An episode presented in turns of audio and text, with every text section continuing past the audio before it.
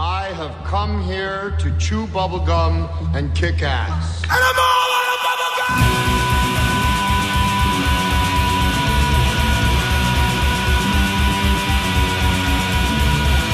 Astro Radio Z is a horror, cult, exploitation film podcast by filmmakers, critics, musicians, journalists, and fans for the film obsessed.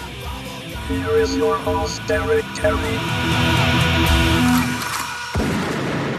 Welcome to another episode of Astro Radio Z. As always, I'm your host, Derek Carey, and uh, this is going to be a little different from most of them because this is kind of last minute due to some uh, unforeseen things that happened in the last couple days. Uh, so I brought on uh, my good friend and old host of Astro Radio Z, Corey J. Udler, to come on and talk about the untimely passing of the amazing John Fasano, who we had on the show early last year to talk about a couple films that both of us love dearly Rock and Roll Nightmare and uh, Black Roses. Obviously, he did a lot more than that, but these are two seminal films that I think shaped us in a very profound way. So, uh, Corey, Corey, how you doing tonight?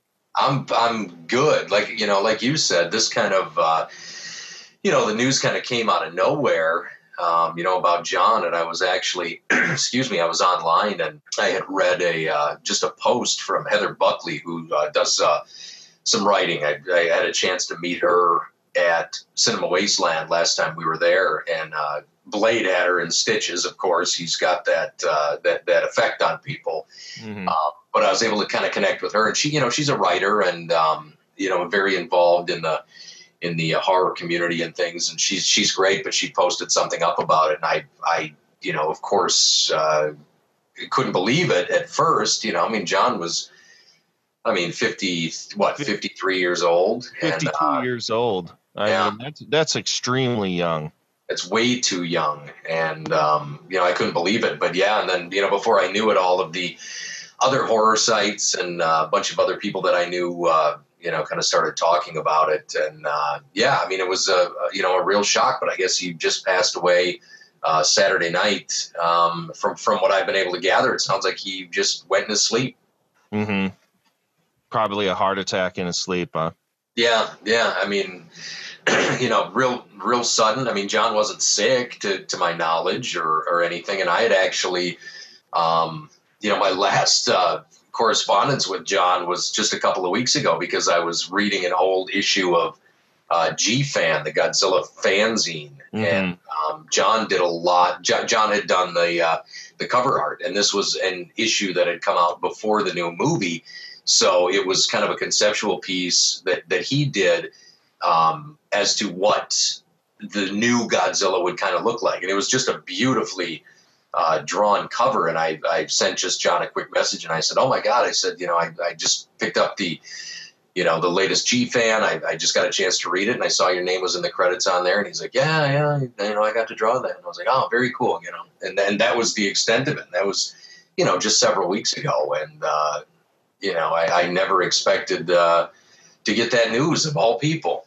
Yeah, I don't I, I don't think anyone did because John over the course of this last year, probably more so in the last 6 months or so, has been kind of road showing Rock and Roll Nightmare and Black Roses again where all of these uh, venues and conventions and festivals want to show those films. I think they're finally starting to get that cult audience that, I mean, there always was a cult audience because obviously you and I are included in this, but I, I think that those two films are finally starting to see you know their time and i think people are finally starting to appreciate them for what they are and what what subsequently they did to that genre.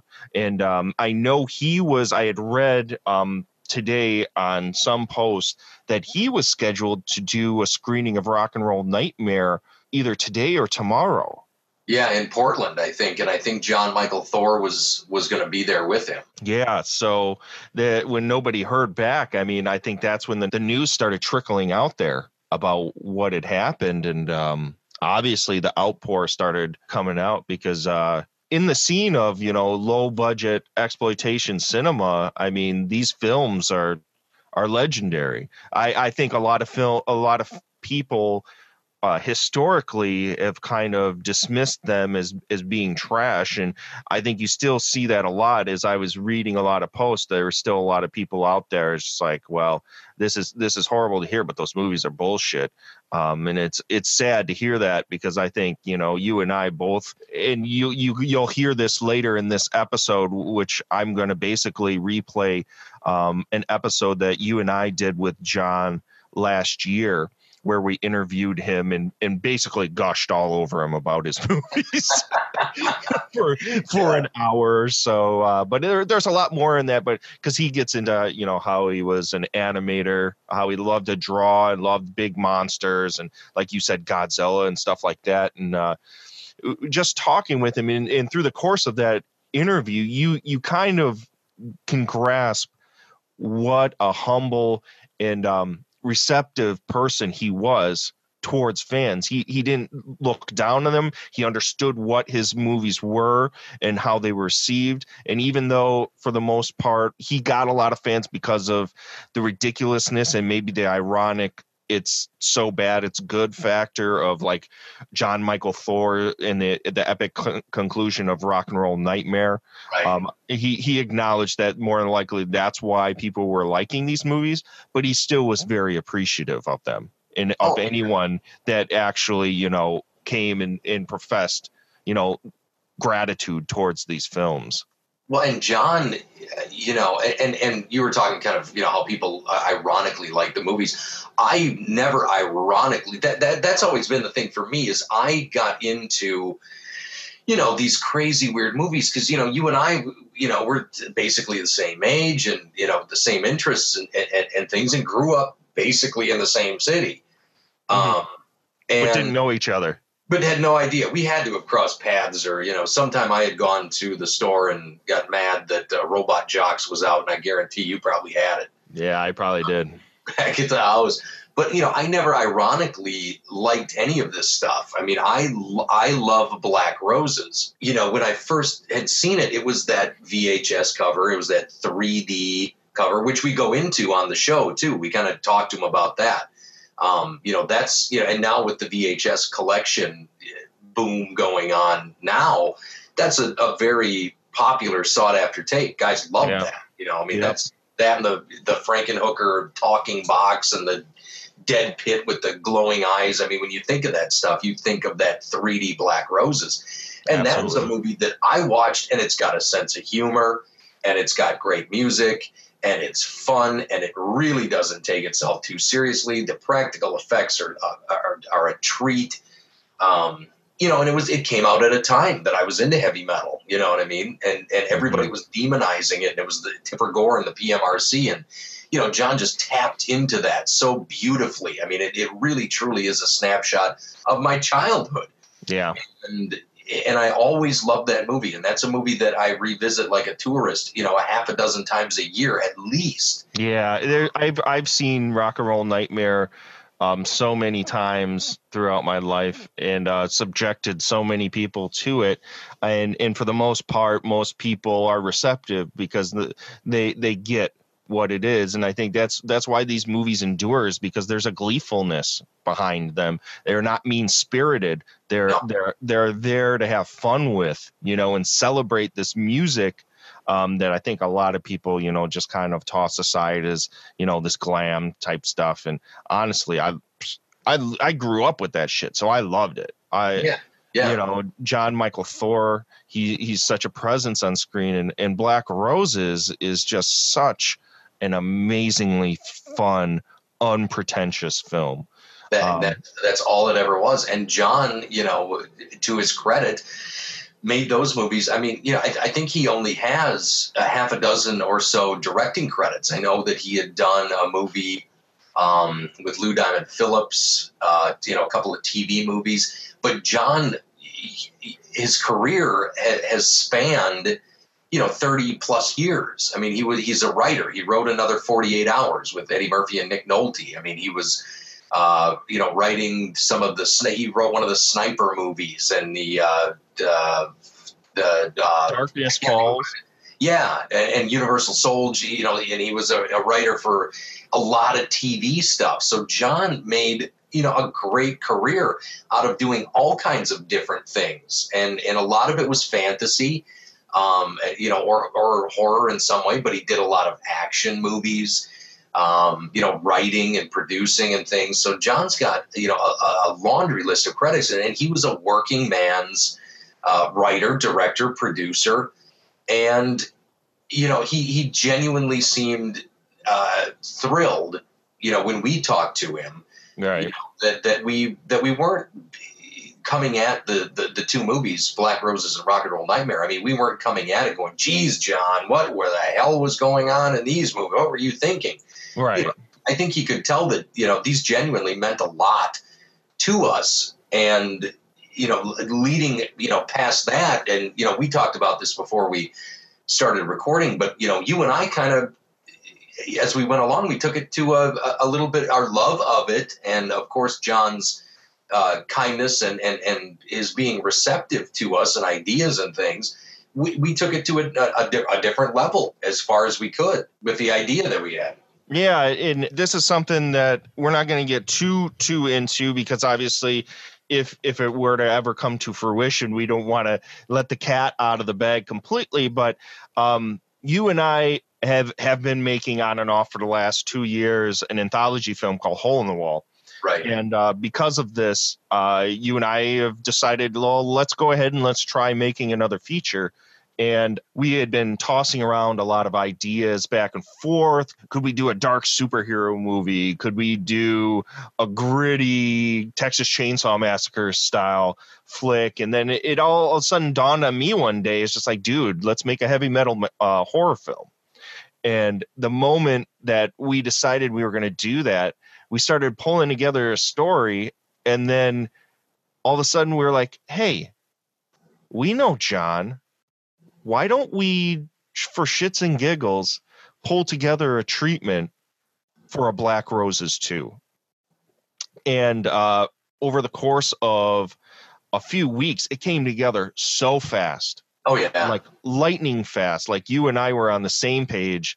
It was just like we knew these movies like, because originally it, w- it, was just going to be Black Roses 2. And then I was like, well, hey, let's tie in both films, Rock and Roll Nightmare and Black Roses 2, and and try to make this a spiritual successor to both of those films yeah, and um, so we we pulled together our resources. We were contacting Jon Mikl Thor, and we contacted a bunch of other people, and we we put we put this treatment together for Black Roses two.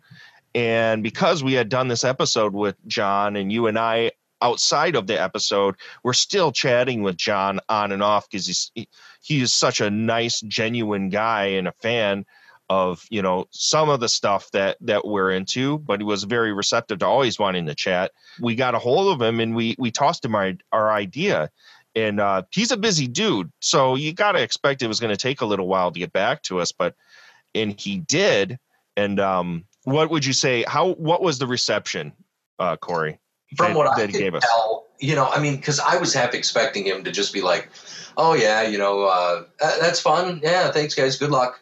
You know, whatever." But he genuinely really seemed to like where we went with it because you know, and like you said, don't want to give too much away, but it was it was picking up so many years later. You know what I mean? Almost like current day, basically. Yep. Um, and really taking the story of Black Roses and flipping it on its ear, you know, Right. like turning it around so that roles were kind of reversed. That's as far as I'll go with it. right Uh, And you know, and we and we wanted to get Sal Viviano and and and everybody else in it, and and you know, we wrote this full treatment and sent it to John, and John was all about it. I mean, basically, from what I remember the conversation going, John was like, "Do it." You know, he said, "Make it happen." And then you and I went back and we said, "Well, shit, who owns it?" You know, I mean, because I knew John didn't own it, so John gave us the name of who owned it, and you know, he, he I guess I guess the, the best way I can put it, I won't drop the name of, of who owns it.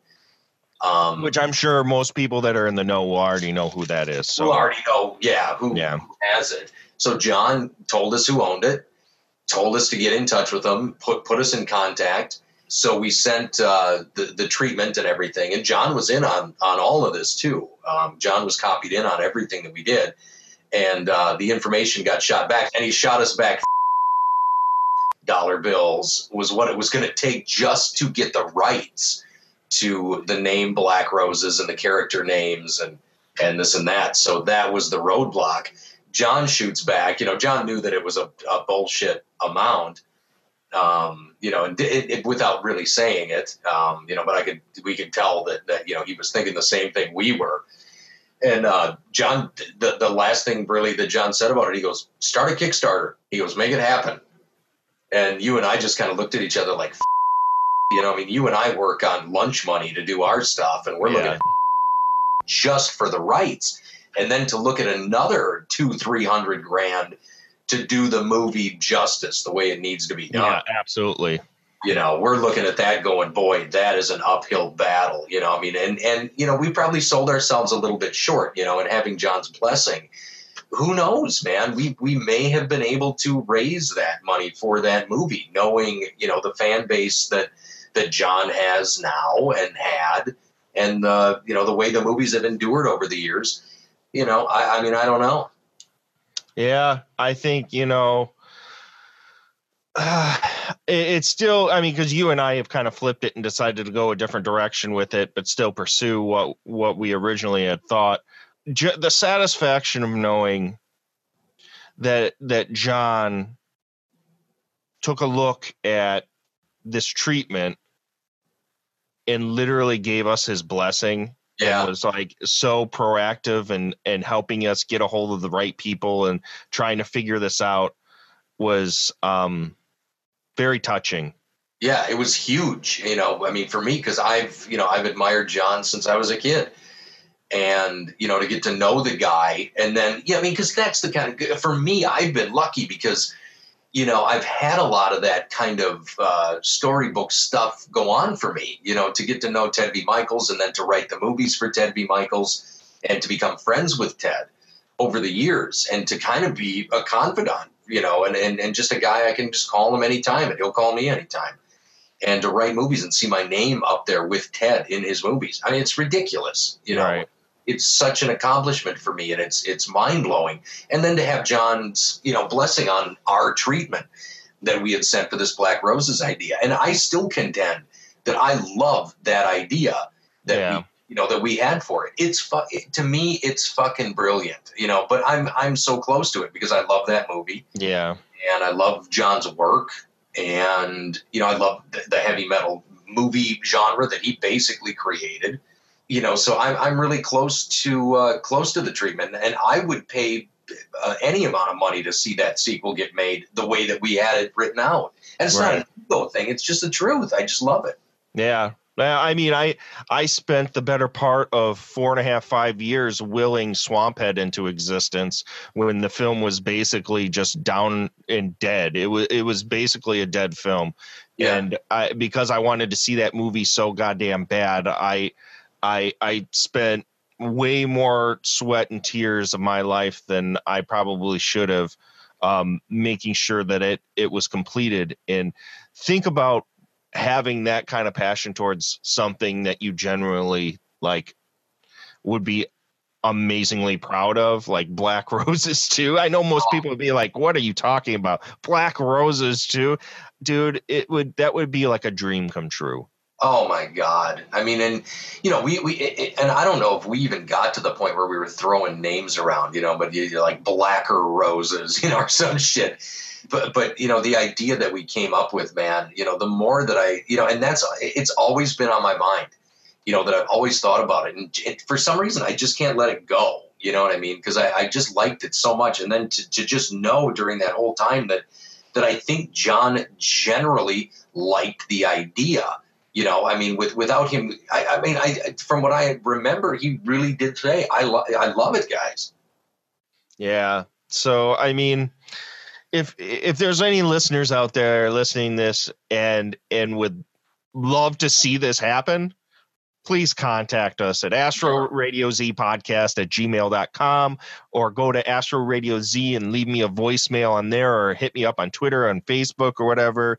Um, because it would it would take obviously we know how much it would take and it would probably change now because it it's out there so maybe i'll i'll delete that little par- portion of what we just talked about about dollar bills and uh Yeah, yeah. leave that a little more ambiguous but um because i don't think i would all i all i think is that it would just take you and i a little push and Yeah. uh we would we would probably go for it but um in all in all honesty this this episode's not about us it's about um us kind of remembering john and uh what what a nice dude he was and um kind of replaying this episode where he came on and decided to chat with a couple schmoes from Wisconsin that uh, happened to watch Black Roses and uh, Yeah, Rock and Roll Nightmare a little too much. for an hour. so, um, I felt like uh, like Chris, like the Chris Farley uh, when he would do when he would interview, um, you know, like Paul McCartney and shit. Like I just felt like I was asking him these really super nerd ass questions. we both were. yeah. As I was re-listening to it today, and uh, you could tell you and I were geeking out the whole time. So, um, we're going. We're gonna let's let's finish this up, Corey, and um, let's let everybody kind of check that out. Um, but it in uh, final conclusion, final thoughts. What what would you like to say uh, about John and uh, saying goodbye? you know, I, just uh, it, for for one, it was a it was a pleasure to you know to to to get to know him. You know, and like I said, I, I never got to meet him in person, um, but I felt like I knew him. Um, I, you know, at, at one point, I had sent him my 3D Black Roses cover and my uh, Rock and Roll Nightmare VHS cover and uh, an article from Fangoria. He, he signed it all, sent it back, and actually drew me a, uh, a hand drawn original picture, just a, you know, just a little scribble on a note of the uh, living room demon from Black Roses, and he sent that all to me, and it was it was just incredible that he would take the time to, you know, to not only come on the show and do that, but then you know throughout the process, you know, humor us and and really um, encourage us, you know. That, that that's just what I can say about John Fasano. He was just a, a kind man, a talented man, and he was an absolute treasure. And I, I will always, always um, celebrate John and John's legacy and, and his passion. Um, I, I will continue to, as long as I'm around, uh, fly the flag and, and, and celebrate his, his life and his art and the man that he was. I agree. You said you said a lot of what I I think as well. Um, I also never met, never had the opportunity to actually meet him face to face. So it's not like you know we were close friends or anything like that. We were more, you know, in this day and age, Facebook friends. I mean, we chatted and and uh, obviously he came on the show, and then we actually took it to the next level, and we're trying to like stir a, an actual project out of it. And the entire time, the guy was just so forthcoming and so nice and so genuine about everything that I always felt really good.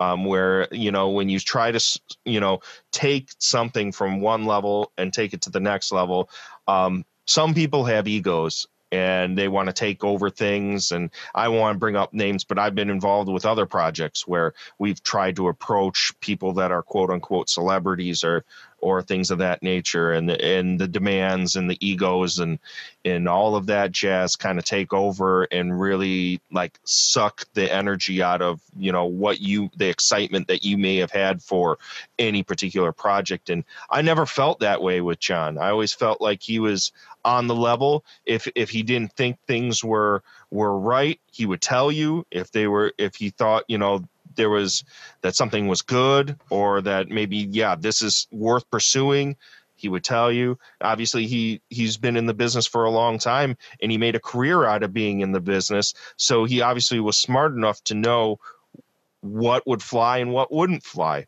Right. so it was it was a pleasure um, for the very little correspondence that I that I had with him over the course of the last couple years. Um, I I it's always so strange when you actually talk to somebody that you had been you know kind of looking up to growing up and watching their work and um, to get that opportunity and to transcend that just little superficial thing um, of uh, you know typing on a screen and going back and forth to actually almost try and make something become a reality. It was um, it was a very unique feeling. well, you know, and, and and to to know somebody, and I mean, Black Roses came out in what 1989, and Rock and Roll Nightmare, what was that, 86 or something? Mm-hmm. You know, so I've been a fan of John's movies since then. You know, so you, and it was the same for me with with Ted, where you look up to these people, you admire them, you put them on a pedestal, and then you get the unreal opportunity to just get to know them in some way and to find out that they're a million times better than you could have ever expected them to be um, is really it's just a beautiful thing yeah yeah. And and like you said i also sent him some of my stuff because uh, he offered he's like if you and you'll hear it in the episode. He offered you know if you want to send anything out to me man i'll i'll sign it and i'll write it on it and blah blah blah blah blah. And i sent him obviously my copy of rock and roll nightmare and he as well sent me an 8 by 10 behind the scenes of black roses with sal and uh, signed it and then wrote a note and it drew a picture of one of the monsters from black roses. I have it framed in my office. It's been yeah. here. I look at it quite often and uh, smile every time i look at it. Um, so just uh, in closing it's uh, very sad to hear a man die so young in his life that uh, you know kind of was a molding and shaping figure in uh, two schlubs from Wisconsin's artistic endeavors. So um, hope you guys like the episode you're going to hear because I think you know John is an incredibly uh, entertaining character, um, very intelligent, very quick, very sharp, and um, he'll be missed. So uh, rest in peace, John. Yeah, Take love care. John.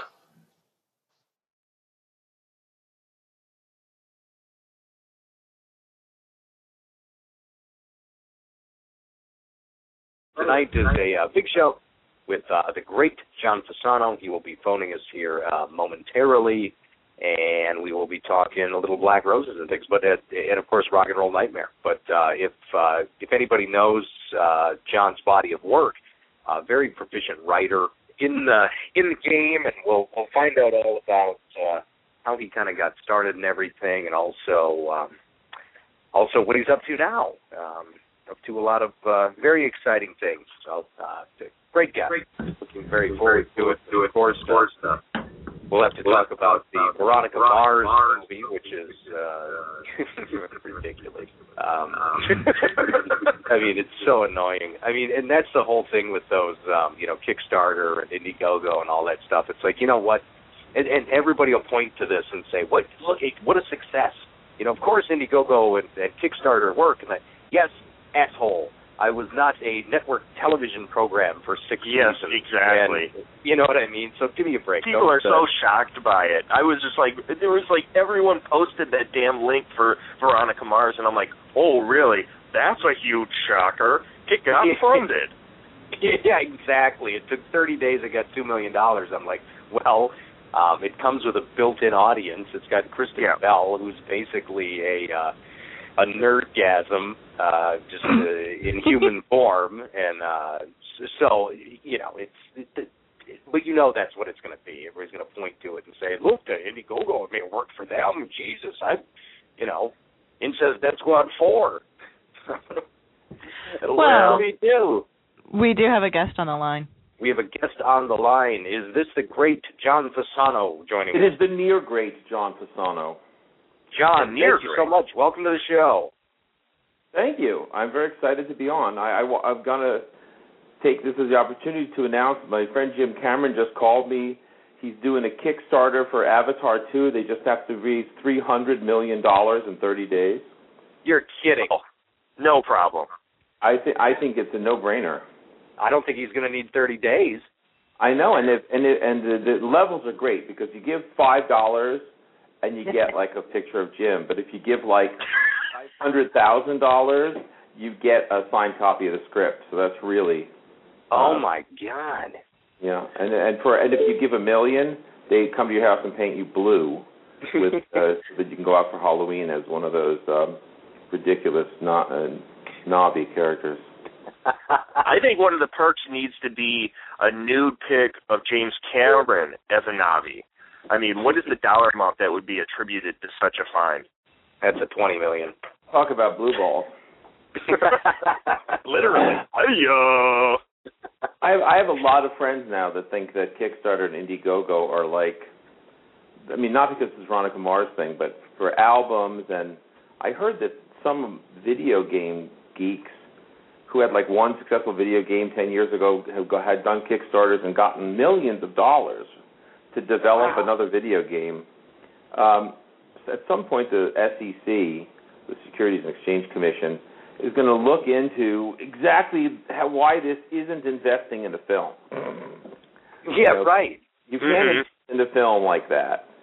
You actually have to, you know, have an, uh, you know, a, a registered corporation, and there's nothing that says you could. I mean, I'm still waiting for my T-shirt from the Liberator, and there's nothing that says you can't give money and then never, ever, ever see anything. If they never make the movie, if they if they make the movie and never finish it, then you're not getting a DVD of it. But Yeah, Well, or, there's a or lo- they just take the money and they run, or they don't even bother to make a movie. They just look at right. it as Well, there's a lot of a like there's researchers that have been trying to fund like uh inventions and stuff like that for years. It's been one of those things where I think like about 3 years ago they had some people investigating a couple guys that had taken probably let's say I think it was like a 2 million dollar uh Kickstarter fund just just to the startup cost to start research on a product that may never actually end up coming to fruition.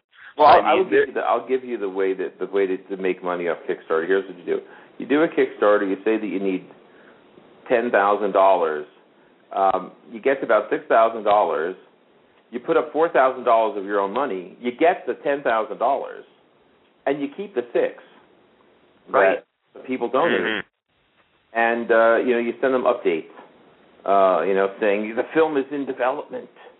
The script Yeah. is almost done, and then after a while they forget about it. It's yeah, they one- forget I- that I- they gave you a hundred dollars. Did you ever see that movie, The Lady in White, with Lukas Haas? It was a great, great movie. Yeah. Yeah. that LaLoggia directed back in the '80s, and Charlie LaLoggia, that was his uh, cousin or brother, I don't know, remember, uh, was a stockbroker in um, what was it in um, like Buffalo, New York, Rochester, Rochester. That's what it was.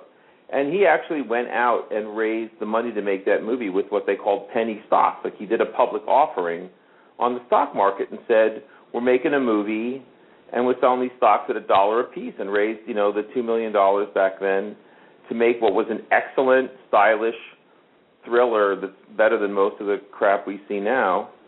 And uh, you know, but you know, that was terrifying to those guys because if they couldn't finish the movie, they had hundreds and hundreds of people looking for them. You know, looking to get their money. Oh my gosh. Yeah. I mean, you know, and and I mean, how many projects are there on Indiegogo and Kickstarter and all in you know different uh, different levels of of maybe never being completed or never seeing any uh, ever coming to fruition. And you know something like this comes out and I mean it, it I don't know. I mean it it seems like kind of a slippery slope. I mean it's I, I have I have always in my career made a film for someone who asked for it.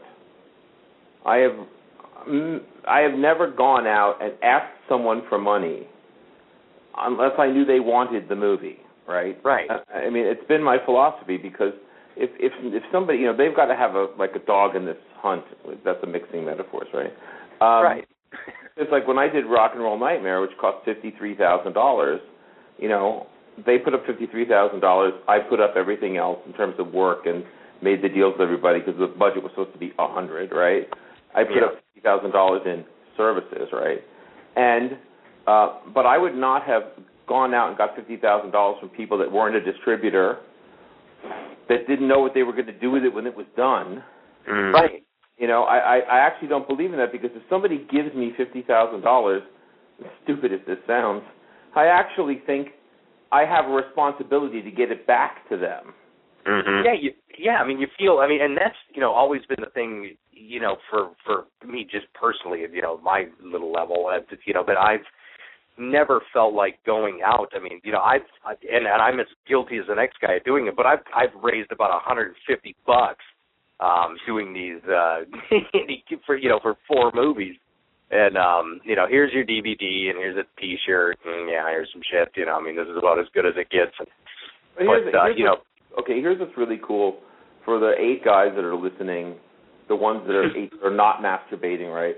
For the eight guys that are listening tonight, because I have a big fan base of masturbators that listen to me. Uh, that's all ours is the jerk Yeah. squad we call them. No, for the people that are listening, this is what's so cool about right now in history. If you have a Rebel 2 Ti and vaguely talented friends, you can go and a, and a Mac with like an editing program. You can go out and make a movie. Absolutely. And and We're make through. a movie, and then when it's done, you can put it on Amazon Create Space. You can you can actually you know when I was a kid, you made a movie in Super 8, you showed it to your family, and that was the end of it. You can take that level, you know, that level of execution, but actually get that movie out there. You can put it on Vimeo, you can put it on YouTube, but you could also put it on a DVD. My son John Cody Fasano did a did Thor the Rock opera. where Yeah. he shot new footage of Thor with Leslie Easterbrook and Dan Roebuck, and he edited it together with all of Thor's existing rock videos, and it's on Amazon. And you know it's on there, and you can get it, and he finished it. You guys, the director, you know, he, he he directed you know part of it and edited it together, and he's got a movie on Amazon. And so there's no excuse anymore. You don't have to even do a Kickstarter because no you could do you could make a movie for five thousand. You know, you call your uncle that's got, that's a dentist. You say I need five thousand dollars, and you could get noticed from that. That didn't exist when I was a kid. I mean, we were still using regular eight when I started out. Mm-hmm. Eight film, which was 16 millimeter film that you shot half the movie and then you turned the roll over and shot on the other eight millimeter. right I know Well, you guys that- remember that. You were in. You, you were not even sperm at that point. So well, and you were, and, and at that time too, it's not like you have developing costs anymore for any of this footage that you're churning in. Uh, It's all binary. I mean, hard. Yeah. you know, we used to shoot a movie. We'd shoot a whole weekend, bring the film to the developer, wait a week, and next weekend find out that none of it came out, yeah. and we had to reshoot the whole thing. Now these kids, I watch these kids. They shoot one shot and then they look at it on the back of the camera, Yeah. and I'm like, don't look at it. Keep going. you know. Right. Yeah. don't look at it. Keep going. And uh, my my my my son John Cody. I mean, again about my son. He just did second unit directing, uh, some second unit directing on uh, Michael Rooker's movie um, Pennhurst. And had was you know he had a guy that was, he and this other guy went down into the catacombs of this mental institution with a 7D and shot interstitial material for the movie that's in the movie and looks great. You know, they had like a flashlight, a guy dressed like the killer, and and an, a Canon SLR, and it's in the movie. So Yep. you know, it's it's a different it's a different world. There's a, a I did a movie for Hallmark last year called Hannah's Law, with uh, Sara Canning from the Vampire Chronicles, Billy Zane, Danny Glover, Kimberly Elise from the Manchurian Candidate, right? And it was a TV movie, it's a western for Hallmark Channel. And some of the shots in the movie, I mean, like two or three of them, I shot with a 5D Mark II, like laying on the ground behind a, you know, water trough, and they're in the movie. And the rest of the movie is shot with a red, and it, you know, it, it it's just the, the people don't get how we can sh- get HD quality, which is high, much higher quality than Zombie Nightmare was shot with. We can get HD quality, you know, with a camera that costs, you know, six hundred bucks. So Right. thrilling. Well, and that's even you know taking a look back. I mean, when you first started doing movies and things, and I remember talking to uh, Kevin Tenney who did Night of the Demons, and he basically said, you know, that was back at the time where you know, like you said, somebody would give you X amount of dollars to make a movie in the hopes that they were going to see a return on the investment. But you also had the pressure then at that point of proving to them that you weren't going to deliver something that wasn't going to make any money, that they weren't going to see, yeah, that it wasn't going to sell. I know, and that's that's the you know you got to remember that when I started out, when I did Zombie Nightmare and Rock and Roll Nightmare and Black Roses and the Jitters, there was a huge explosion in Canada. Uh, it was terrible. People were oh no wait no, but there was a huge explosion of filmmaking in Canada um, because they had this tax break that they gave you. Um, you shot the movie, and they didn't care if the movie was ever finished. So, so when I would, went up there, my crew was so happy because I would pay them like a dollar a day, but I would actually pay them because they had just done three movies in a row where the guy said, "I'll pay you at the end," and they worked like 20 days on a film, and then the guy never paid them. So it's like I, I had this great reputation with the crews because I actually paid them. Because the big thing was deferrals. The guy would say, "Just work on my movie, and then I will pay you when I get distribution." But they didn't know that the deal was the guy got his money back in a tax shelter, whether the movie was distributed or not. So a lot of those movies, like Green Monkey and um, you know, God, I can't the, the the Carpenter and those movies. The original intention was to shoot them, and if they never got released, it was okay. Right. So uh, that's that's what I. that's really not the case anymore. I mean, it's it you know it's now and, and and like you said, I mean the the opportunities for for anybody basically to be able to go out and make a movie, get some recognition. I mean, it's a completely different ball game, um, especially somebody who's you know like you said isn't using the tax breaks or Canadian tax breaks or state tax breaks or anything like that. Um, you know, now it almost seems. I mean, and, dare I say, it almost seems a little sometimes irresponsible. Um, Well, you- you also have a lot like of these states, especially in like Middle America, that are that are really gun shy about do giving tax breaks to filmmakers to come in. I mean, we here in Wisconsin had a great tax incentive that brought in one Hollywood film, and then Yeah. immediately afterward, the governor said, "You know what? That didn't." uh give sustained jobs to the area. We're cutting this out completely. I know, it but- effectively killed film production Yeah, but while the other states, the other other states were giving money, your governor was rebating cheese. That was Right. the problem. Hollywood movie. Once you had enough cheese for craft service, you didn't need any more cheese. No, you you get sick of cheese after 40 Right. days on a shoot. A There's nice only so shark many bathrooms. lasts longer, It- it- but the processed American, no, no. it's yeah, it. no, no, and that's not what we do here. What is that Gouda? What is that? Is that the head cheese, Limburger cheese? You know, Head all cheese, kinds of. but, but seriously, the you know the, the the this is all technically kind of a filmmaking and not about like you know this is like about raising money. But the truth is, it, it takes money to make a movie that's releasable. Uh, in usual case, as I said, you can make a movie for five thousand dollars with your friend, and just it could be wonderful, and you can release it with with with Amazon letting you you know if you have a cover art and you make a you know a CD ma- a DVD master, um, you know you can get your DVD on uh, on Amazon. And as far as the audience, as far as you know, the Amazon buyer knows, it's as legitimate as any movie that anyone else has got on there. So, Right. so that's that's what's kind of cool. But you, you, it still takes money to make these movies, and you gotta have, uh, you know, and you gotta finish them.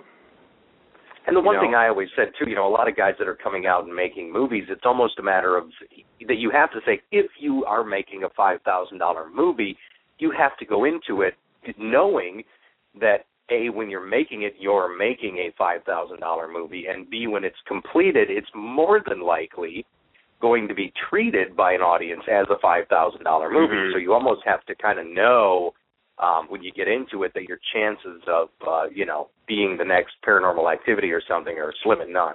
I'll, I'll tell you something else that's uh, that that that exists now that didn't exist. Like when I did uh, Zombie Nightmare, um, we had like twenty thousand dollars or twenty five thousand dollars in the cast for a name, and they said there's a list. It's Adam West, it's Leslie Nielsen, it's Lorne Greene. You know, there were a bunch of guys at that time that would, would come up and do one day for twenty five thousand dollars, and you'd shoot all their scenes in one day and cut them through the movie. Well, now SAG has an ultra low budget contract, so that if Brian Dennehy wants to do your movie, your five thousand dollar movie, you can pay him a hundred dollars a day. Right. And and the idea is if the film ever gets a big distribution, you got to pay him what he would have got if you know if you really got it.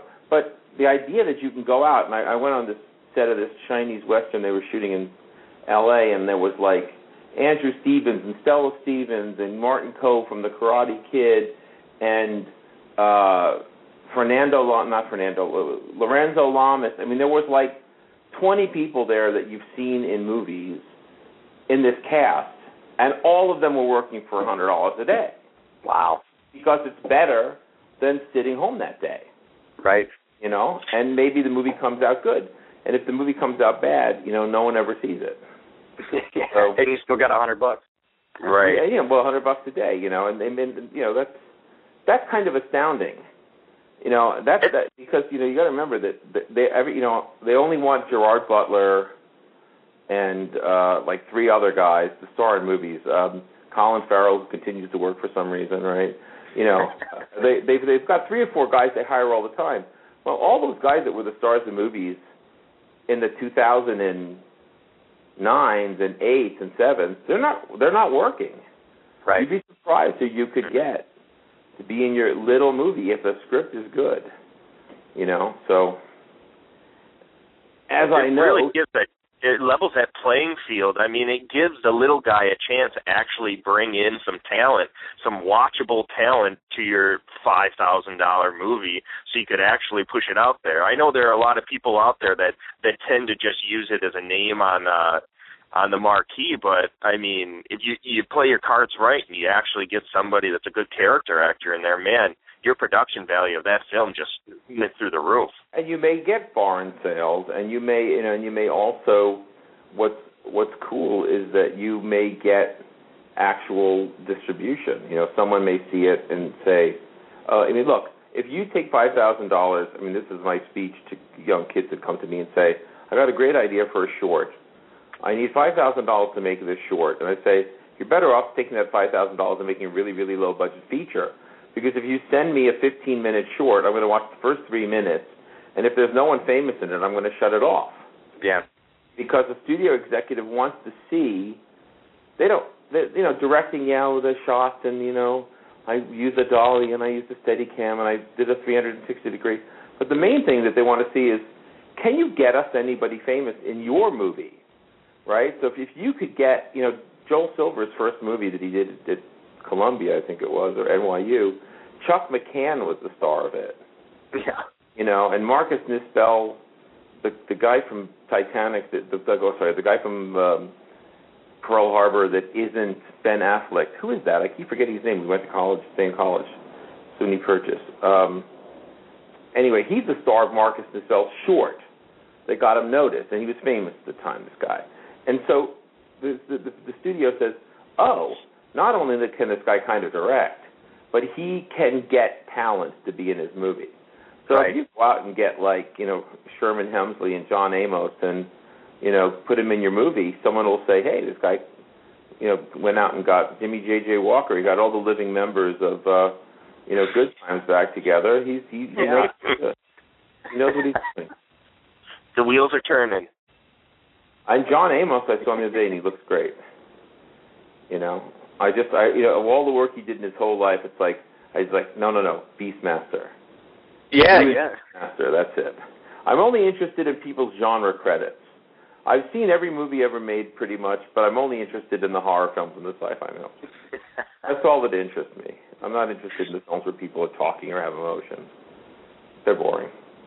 and so and so kind of you know going back a little uh, you know back in time a little bit how did you first get uh interested in making films what kind of sparked your interest to want to uh, become a writer director Well, when I was a little kid, I drew. I mean, like from birth, I drew, and I was the youngest member of the National Cartoonist Society, and I did public appearances with them, and I worked with, you know, the guy that drew Dondi and Bruce Stark from the New, Daily News, and Don Orehek that did the gag cartoons for Playboy, and uh, Ed Goofy Miller who drew the Casper the Friendly Ghost comic books, and I they were all my mentors, right?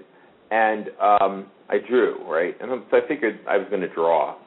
And I'm like six, seven years old, and my father takes us over to the cemetery where my grandmother and father were buried, and they're making a movie there. And I never, never, and they're making a movie in the cemetery. And what it is was John Cassavetes was making the movie Husbands. oh Uh, the opening scene is in our cemetery in Port Washington in, on Long Island in New York. And it turns out that John Cassavetes was like my father's best friend in high school. Wow. Art. You know, it was they used to sit at the, you know, it was my father and John Cassavetes and a girl named Alyce Mayo who eventually married Peter Falk because John Cassavetes said, "Meet my friend," you know, whatever. So they were in high school together. So he came back to Port Washington to shoot the cemetery scene.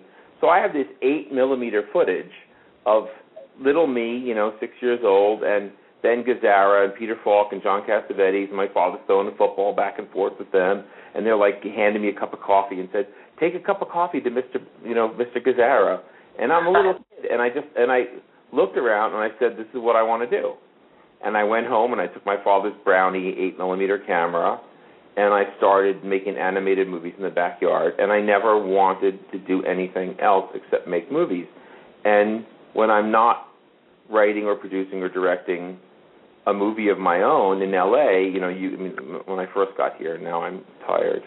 Uh, when I first got here, I would drive around LA and I'd see I'd see a, a shoot set up because they're always shooting somewhere. You know, you see these signs, crew parking, and I'd park there and I'd walk over and stand on the set in the middle of the night and watch other people make movies because I'm just enthralled by the process of it. You know, a lot of people who make movies don't love movies. That's why a lot of our movies aren't as good as they could be. You know, Right. they they want to make movies because it's a way to make money and it's a great job and whatever else.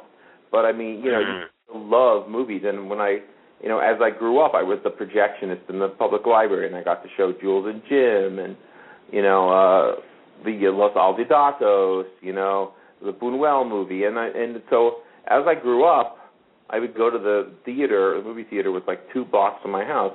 I'd go in on a Saturday morning and I'd watch the crappy Saturday morning movie, you know, one of the Legend of Boggy Creek movies, right? And I'd Yeah. sit in the theater all day, and then I'd, I'd stay there till they showed the nighttime movie, you know, because going home was a living hell. Uh, so, uh, you know, I I just love the whole. You know, I, I don't see as many movies in the theater these days because, you know, crowds are terrible. Everyone's on their cell phone. You know, it's, it's I've never s- people's cell phone ringing after the sign that comes up that says, you know, silence your. They're spending millions of dollars on these cute commercials to tell you to silence your cell phone, and what people are doing is using their cell phone to text them to their friends. Look at this thing that says, "Don't use your cell phone." You know hardly I go to the theater when the movie is like Avengers or Hobbit where it's a movie that's big enough that I want to see it on the screen. But if it's Yeah. a drama, I'll wait till it comes out on DVD. And Right. that makes sad too because the process of going you know, you used to be able to go to the movies and sit there all day. Now they get you out and you've got to pay for the next movie and you know, I'd love to go into a eight plex and see all eight movies, you know, in one day. Then I wouldn't have to go to the movies for months. But so Yeah. I wait I wait till they till they till they send them to me. You know, like I'm now that I'm a big mocker, whatever that means. So so I'm a kid. I love to make movies. I love Ray Harryhausen. You know, the first movie I saw on television uh was like the Jason and the Argonauts sitting on the couch with my father. The first, you know, black and white movie I saw was The Creature from the Black Lagoon. The first TV show I saw was Batman. So right now I'm in my office and I'm staring at my wall of shelves of masks and models and props and there's 1960s Batman, Ray Harryhausen characters, and The Creature from the Black Lagoon. I mean, my, my first three influences have really, you know, really stuck with me to, to you know, my, through my whole life. And um, so I, I wanted to grow up making horror movies, and I've gotten to make a few, but not as many as I'd like to. You know. Well, those first that first smattering of films that uh, you were involved with, like Blood Sisters and Zombie Nightmare, and obviously uh, your two uh, heavy metal horror films uh, that uh, we just adore. Yeah. Some of my favorite films of the '80s, to be You're, honest. you're, Um, you're the two guys. I finally met you. Oh. yeah, we are the two fans. Uh, we have been supporting those films for like ten years now. So uh, That's uh, my wife, appro- you know, she thinks I've spent way too much money on Rock and Roll Nightmare, but that's neither here nor there. Um, Impossible. No, right, right. So what what brought you around to finally uh, getting that opportunity uh, to start making those horror films? Well, it's it's it's really interesting because what happened in the 80s in New York uh, was that there were a lot of guys making porn movies on 35 millimeter film, which is what they were making movie porn movies on there on the East Coast and the West Coast. And then this thing came out called video, and they started making these movies. You know, guys used to make these porno movies for like a hundred thousand dollars and shoot them in 35 millimeter and put them into theaters. And when VHS really hit it, they started making these movies for ten thousand dollars. But there were companies like Real Time that did Blood Sisters that had millions of dollars of 35 millimeter editing, sound striping, sound editing, mixing equipment. They had a whole studios they'd set up to make 35 millimeter movies. They were making porns, and they all decided to switch to horror movies because horror movies are the porn of regular movies. You know, somebody right. killed every eight minutes, just like someone has sex every eight minutes. You know, and it just so happened that I had graduated from college and gone to work for this company painting their movie posters again because of my drawing ability, right? And I painted the movie poster for Tenement, uh, and they were just about to start their movie Blood Sisters, and the script was terrible. They, you know, there was Walter uh, Sear and Roberta Findlay, and Roberta's husband had been decapitated by a um, helicopter, and he was he was the director. He directed like the snuff movie and stuff, and um, and she just took over as the director because she had all the equipment. And they were going to make this movie, and it was about a you know this guy at the at the end of the script, this guy gets taken away by in a in a with guys with butterfly nets. You know that's how you know that's how she thought mental health was then. And I rewrote that script, and I was in that movie, Blood Sisters, and um, and that started it. And then Jack Bravman came over and said, "I heard that you uh, did this movie for Walter and Roberta. Will you help me with Zombie Nightmare?" And I wrote Zombie Nightmare and like co-directed it with him. Uh, and then I didn't get credit for either one of those things, right? And then I was doing, I was you know back in Walter Roberta's office when Lenny Shapiro came out from L.A. and he said, "Look, you guys can make a movie for a hundred thousand dollars. I'll give you fifty thousand dollars, and we'll split the net." And Walter said, "If you if we each put up fifty thousand dollars, I we should split the gross." And and so Lenny left, and I called this hotel and I said, "Well, if you give me fifty thousand dollars, I'll get my father-in-law to put up fifty thousand dollars, and we'll make the whole movie." But my intention at that moment was that I would just do all the work for free right. that I would normally pay my fifty thousand dollars. So, like, I got my friend Frank Dietz and other people in to do, uh, you know, to do the prosthetics in my basement. And I went to all my high school friends and said, "You can be in this movie. I'm paying a hundred dollars for the whole film for ten days. It's like ten dollars a day, but they'll get you a place to sleep and eat, and you'll be in a movie that gets made and finished." And uh, I went up to Thor, and he because he had just done the Zombie Nightmare with me, and uh, he had done this rock video, Knock Them Down, that I was very impressed by. And the guys, uh, Bob Conley, that put up the the crew for that movie would like give me all the crew for like six thousand US. And so I figured out how to make that movie completely for like fifty three thousand dollars. And it's terrible. I mean, I know you guys love it, but you love it because of the end. Oh my you god! You love it because of Thor's jockstrap. I know it. I love it. I love it for that. His reason. hair is glorious. I mean, it's supposed to be a pastiche of all of those Evil Dead kind of movies where we went to the cabin in the woods. I mean, that's why I like Cabin in the Woods, by the way, because it's a. I think it's based on Rock and Roll Nightmare. Uh, it's one of those movies where, um, you know, everybody goes to the house and gets killed, but you know, I could have just had them all go to the house and get killed, but I said, no, this is going to be a play on all those movies. And, you know, people appreciated that. But, I mean, that movie cost $50,000 and was shot in seven days. It was supposed to be 10 days, but after halfway through the seventh day, the DP said, I'm going home. And oh, jeez. He said, a friend of mine died, and I got to go sit on a mountain and meditate. And left us You're on your own. days of the movie unshot. So that movie, I mean, like, so we shot everything that was supposed to be left really quickly in the the second half of the last day. but you know, it was not supposed to be like an 80-minute movie with an 11-minute van scene. It was supposed to be a 90-minute movie. Uh, but everybody, you know, came out, did their thing. Was we hired these girls to play the groupies. They were supposed to show us their tits. They showed up at three, two o'clock in the morning, got to the point where they're supposed to show their tits, and said, "The guy that hired us said we don't have to show our tits." So all my friends from high school had to do kind of racy nude scenes, which I, they didn't appreciate, and I didn't appreciate because Lenny had said to me, "I need eight tits. I need monsters. I need at least four songs and an album." I was like, "I can do it for fifty thousand. I mean, like, yeah, I understand what it costs to make a movie in on film. To say that I could do that for fifty thousand dollars was like I had more balls than brains. Um, but also because we the way they used to make these movies, you shoot the negative, then they'd make a work print, right? You put the negative away, and then you'd cut the work print in the editing room, and Mhm. then an editor would go back to the negative and Right. match it up to the print you cut. Well, printing the cut, printing the print costs money, so I said, let's just take the negative and scan it into video, and I'll go edit it on my home at my house on two VHS machines Wow.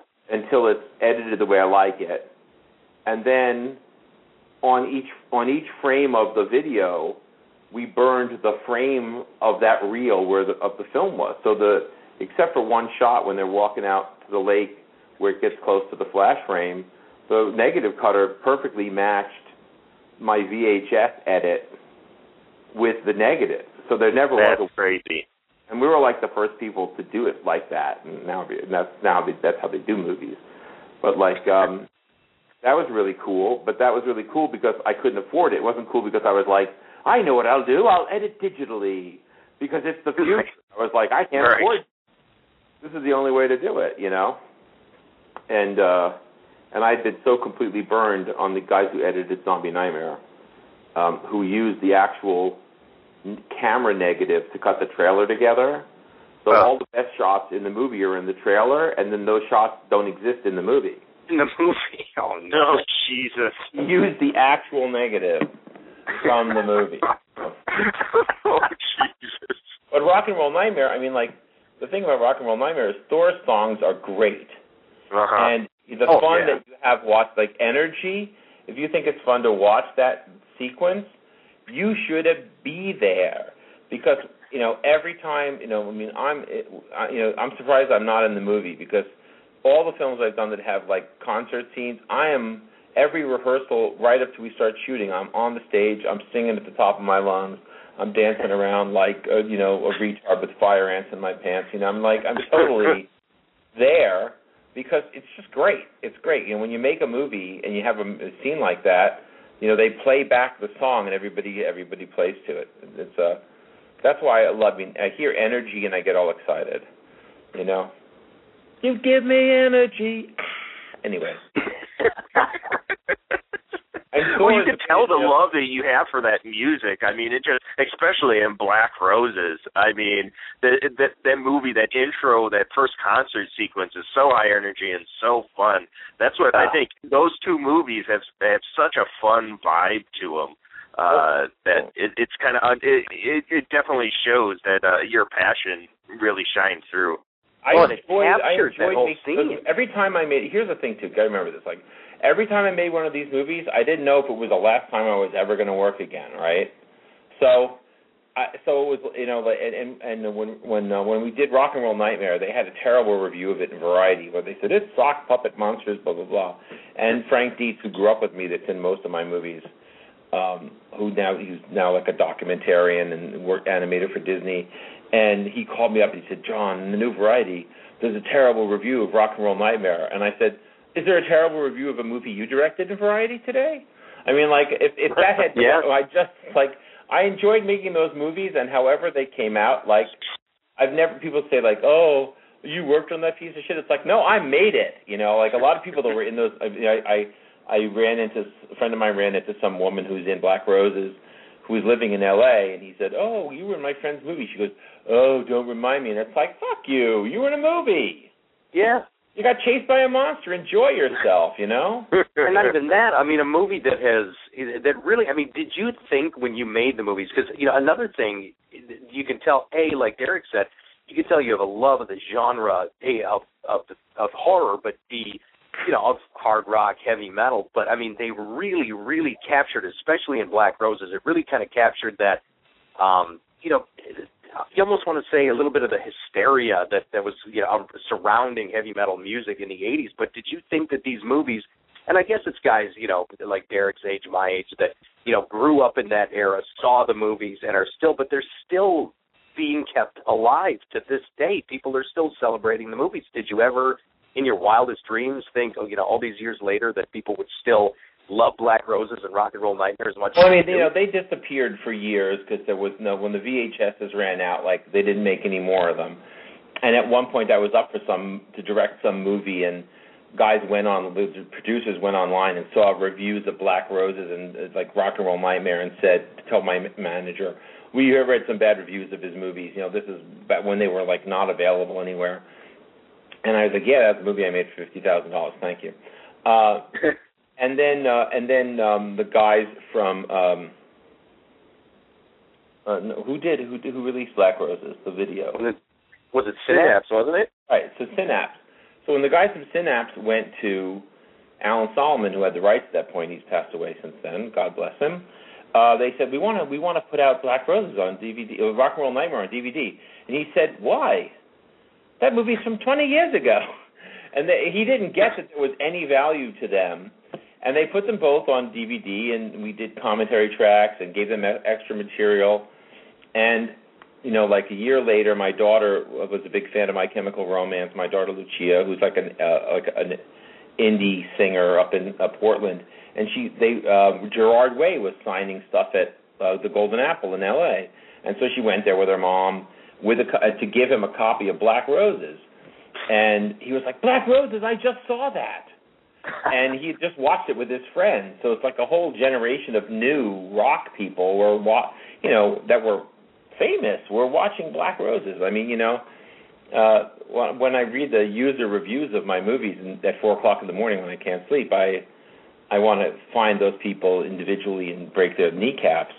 But you know, there's still, you know what? There's like you said, there's still, and and the and the next issue of Fangoria has like the 25th anniversary of Black Roses in it, Oh, nice. and a whole article they did an interview with me. And the Jitters is coming out this month. We finally figured out that no one owned it, so we just put it out on DVD. Wow. Uh, Fred Olen Ray put it out through his retro retro video, and Marilyn Tokuda came back and and did a commentary track with me. But you know, they, like you said, fuck those people. We you know we enjoyed making those movies. We didn't like. We didn't make those movies because it was a deal. That's my point. Like we didn't make that movie. Like you, I watch a lot of new movies, and I can just hear the deal making as I Mhm. watch the movie. We'll get so and so in it. We'll have a scene like this.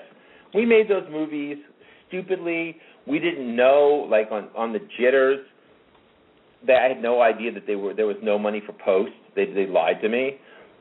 They shot the whole movie, and when I went to edit it, they were like, "There's ten thousand dollars left," and they, it was supposed to be like two hundred thousand dollars. And so the oh. score in that sucks. And after Black Roses, which has not only the good music in it, but has a great score Right. you know and like to to go from that to like this tinny synthesizer thing in my last film and it's like you know that's when i said after the jitters i looked at my then wife and i said i'm going to california because if i can't make the next level up of films then i don't want to do this anymore Mhm. and i you know i was very lucky i didn't have any connections out here but i came out here and i'm still here And so, how did you go from making the movies to then kind of parlaying that into, you know, what has been obviously a very um, prolific writing uh, career, screenplays, uh, writing uh, another 48 Hours, of course, uh, one of the Universal Soldier films. Um, I think uh, the Tom Berenger, the Sniper, um, a while back. How did you kind of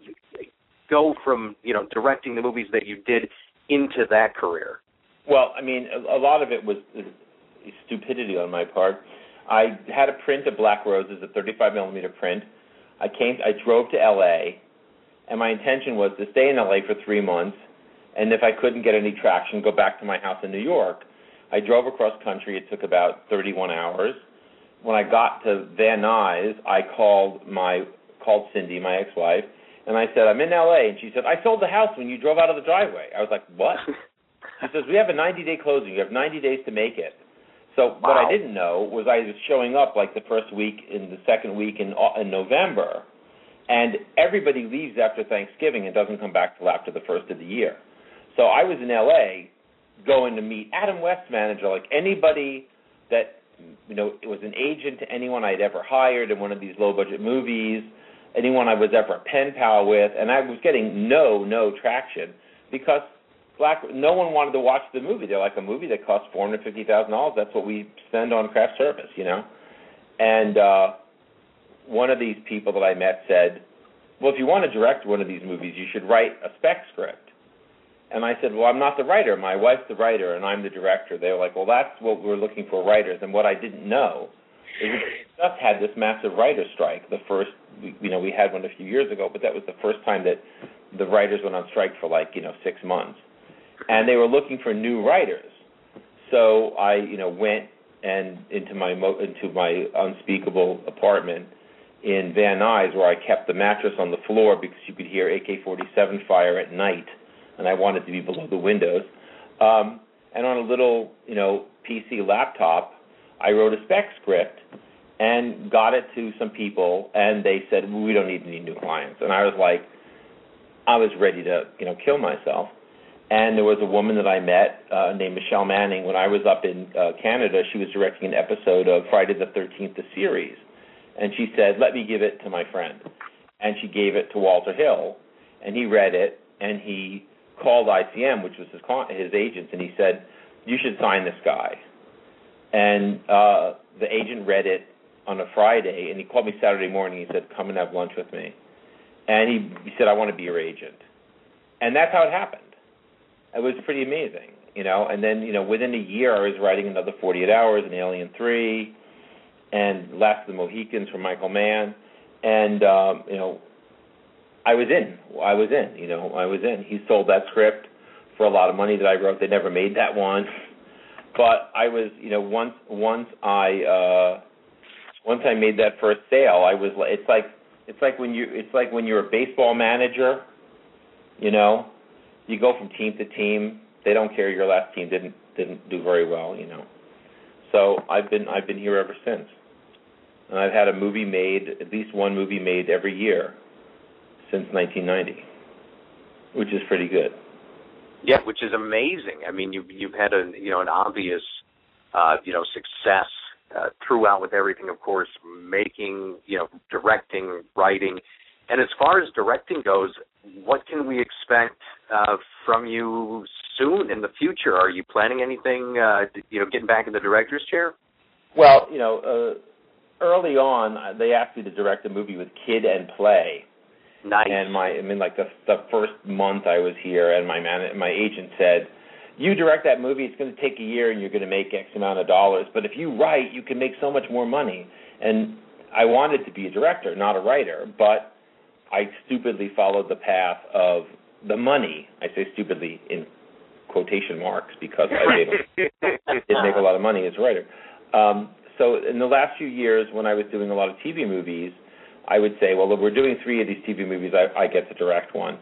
Uh, one of the problems with, the, uh, with a lot of these TV movies is they shoot them in Canada, and if I write them, I can't be the director because the Canadian law is if you want oh. your, if you want your tax break, one or the other people have to be. Uh, if you have an American director, you have to have a Canadian writer. Okay, so right.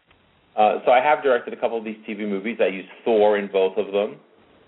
Uh, in uh, in um, the uh, A Family Lost and also Murder in the Presidio. I brought Thor back for both of those. uh, he's great. Yeah. Person, and uh, he did great in in those things and he did a musical number in Murder in the, in the Presidio, which was great. He did it. We did a rock video of it. Um, and uh, and I'm going to. I've been signed to direct a movie in China. Actually, that's going to be shot one third in China, one third in Thailand, and one third in South Korea. If they're not a big nuclear burning hole before we get there.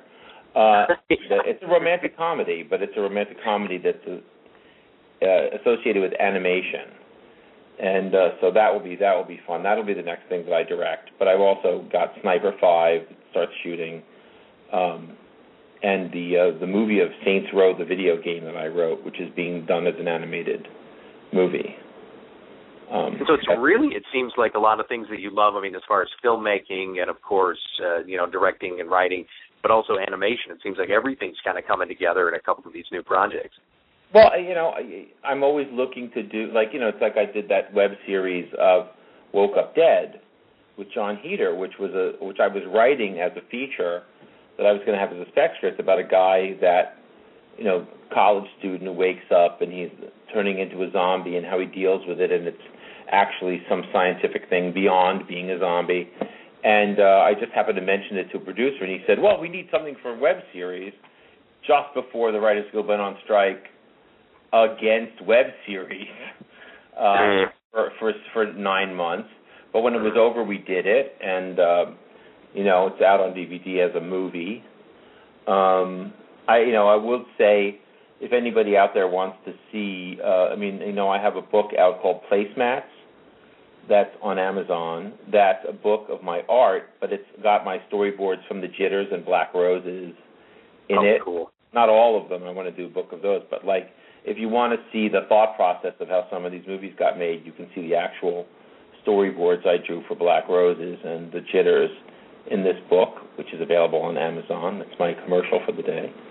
Um, and um, you know, I'm trying to get a sequel to my Hanna Western off the ground. We're, we're talking about a sequel. You know, I did The Eleventh Victim, which was a murder thing based on the novel by Nancy Grace for Lifetime that was on a couple of months ago. We're trying to get the sequel to that going.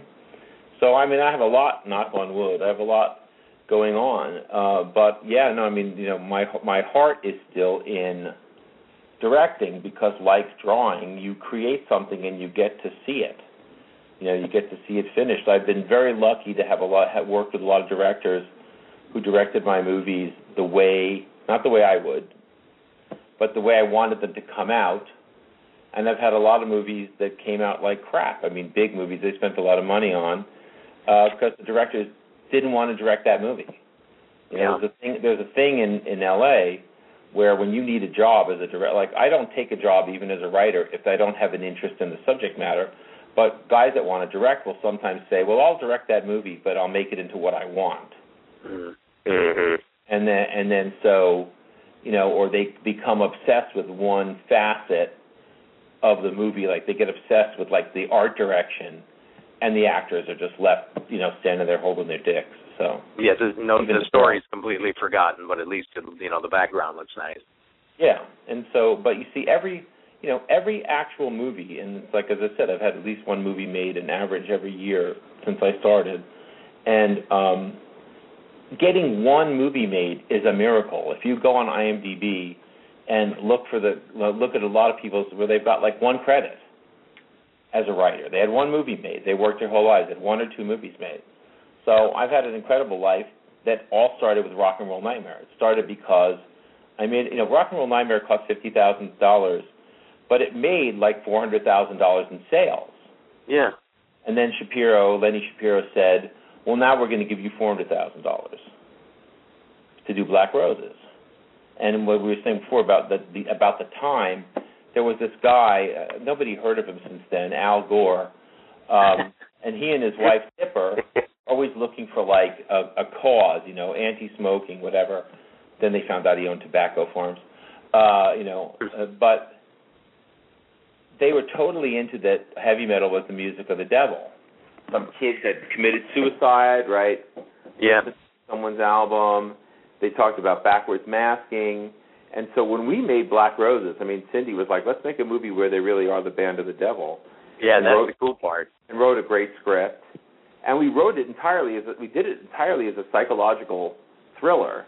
There were like no monsters in it till the end. And Jim Glickenhaus, who directed The Exterminator and uh, you know, uh, Shakedown, right? You know, he's a multi gazillionaire, and you know, he looked at the film and he said, "John, it's too long, and no, nobody gets killed on screen." And I said, "Yes, but it's psychological." And he said, "Cut out ten minutes and add more," because I, of course, was so judicious with my money. I had finished like thirty-five thousand dollars under budget. So the opening concert and Vinnie Pastore being eaten by uh, the speaker and the girl rubbing her tits and things burning in the streets and uh, a lot of that stuff we shot in my house in New York and cut it into the movie. Um, you know, the uh, that the endless tit rubbing scene. You know, interestingly, the, there's three different girls playing that girl's tits in the movie. the girl had very small tits, um, and the, the script called for her to show them all the time. And so some, you know, we'd hire like strippers or prostitutes to play the scenes where they'd show her breasts. Yeah. And they just show her breasts. Just a little side note for the people that can now go out and rent Black Roses and look for the name the three different breasts of uh, Julie. Go frame by Never frame on the happened DVD. before. But uh, yeah, but no, I've I've personally never done that. never looked at it. I mean, one of the girls was like a heroin addict, and you let, and her tits are like all veiny and everything, and it's like, ah, okay, rub them. We'll My turn your into a monster. Ah. St. John prosthetics. But uh, I mean, like you know, one of the great. I'll tell you one great. You have time for one great. You have three minutes left. I got to get off the phone. Uh, Oh, one great Black. Rose story is when we shot the concert scenes that are in the movie in Mill Basin. We were shot at in a movie theater where they were showing RoboCop, and we would wait till they showed RoboCop for the night, and we'd watch. We'd all go in and wait in the audience and watch RoboCop for the last showing. Then they put the lights on, and we'd set up all of our equipment, and they'd show RoboCop one more time just playing on the screen while our lights were on, right? We'd we'd work all night, and in the morning before the show started again, we'd take everything. And at the end of the week, the guy that owned the theater said, "You know, I wasn't making any money showing RoboCop. You could have just had the whole place for another 150 bucks. Like we could have just shot during the day oh, Holy and bought out the theater, but we waited every night till he showed RoboCop to a minuscule audience and shot all night long instead." But again, great music on stage. Sal was great. I wanted Thor to play that part, obviously. The original Yeah. and was to finish the trilogy, you know, with Thor. And I, at that point, I thought I would never make a movie without him. Um, but you know, happened? he had a- his ex-wife now, but at the time she was like, "No, you know, you could have your own movies," and like was telling him that he, he, Uh-huh. you know, he- you know, he didn't have to be in my movies anymore, which is sad. And took us, you know, I didn't talk to him for years and years and years. Oh, Uh, but as I said, when I reconnected with him when I was doing my TV movies, I used him in every one of them because he's really, he really is a great guy, and he saved our ass on Zombie Nightmare because the original guy, you know, we fired him, and and Jon Thor came in and played the zombie. Um, there's two different zombies in that movie, clearly, because one of the guys looks completely different. But Thor came up and did that and saved our ass, and I'm the kind of guy that if you save my ass on the film, I'll use you forever. So. Now, did you my- ever get it, get to uh, be involved? I, I see that you're credited as an executive producer on the second Rock and Roll Nightmare, but I mean, were you ever approached about being involved in that, or was that just a, something that Thor decided he wanted to do? No, they did that entirely without me, and then I said, and then they said, well, can we can we put your name on it because you did the first one? And I said, any um, because I was wanted to help. I said, do it, do whatever you want. Do whatever you want. Feel free, go crazy. What about a Black Roses 2? Is this something I should hold my hand over my ass for? A Black Roses, what? Part 2? Uh, no, I'd much rather make Black Roses for like five million dollars now. I'd much rather ta make the same movie. Um, yeah, redo it, update it, and Just redo it. You know. Let's get a think, you know, Kickstarter uh, going. What is that? Let's get a Kickstarter going for this. You know what? Uh, I am announcing the Kickstarter to make the sequel to Black Roses. I'm raising five million dollars, and I'm going to use Enrico Colantoni, who is the dad on Veronica Mars, yes. to play to play uh, Matthew Millhouse, and any fan of Veronica Mars that wants to also donate to our Kickstarter for Black Roses 2 is absolutely uh, welcome. The first ten dollars is already there. I'm, I'm putting in my ten dollars. Twenty All right. dollars. And remember, for five thousand dollars, you get an executive producer credit, and I'll fly to your house and have uh, ravioli with you. awesome out of a can. No, no. Although the stuff out of a can is great if it's the beef ravioli. No, actual ravioli. There must be ravioli in Wisconsin. Somewhere. I, I don't know. yeah, yeah, we'll find it. All right. I, I hope I gave somebody some useful information.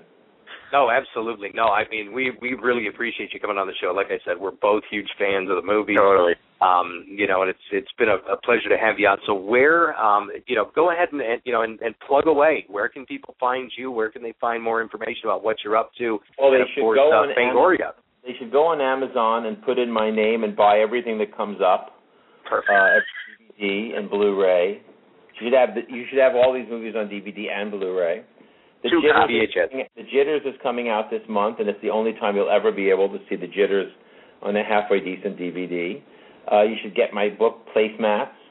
You should get my novel Evie and the Golem that's on uh, Amazon as well.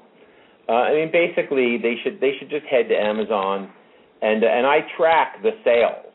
So I will be able to tell if this appearance got me. And and you guys have to buy placemats because you will love to to see those Black Roses storyboards and, and Oh, see yeah. how hard uh, I worked to try to make the film look just like them. So Well, and I actually had one more question. The cover, so, so I mean, I'm guessing this was something the distributors came up with, but the cover art that was kind of raised up to 3D that you would push and it would play the song.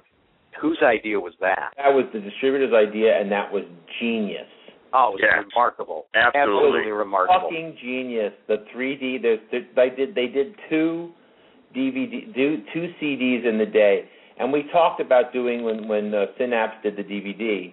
We toyed with doing a 3D cover like that, like a like a Ah. cover, and they just were Did like, they have a slipcase that was 3D though? I mean, it was it was like an embossed thing where it was it it wasn't necessarily like one of those you know turn It wasn't the 3D full things.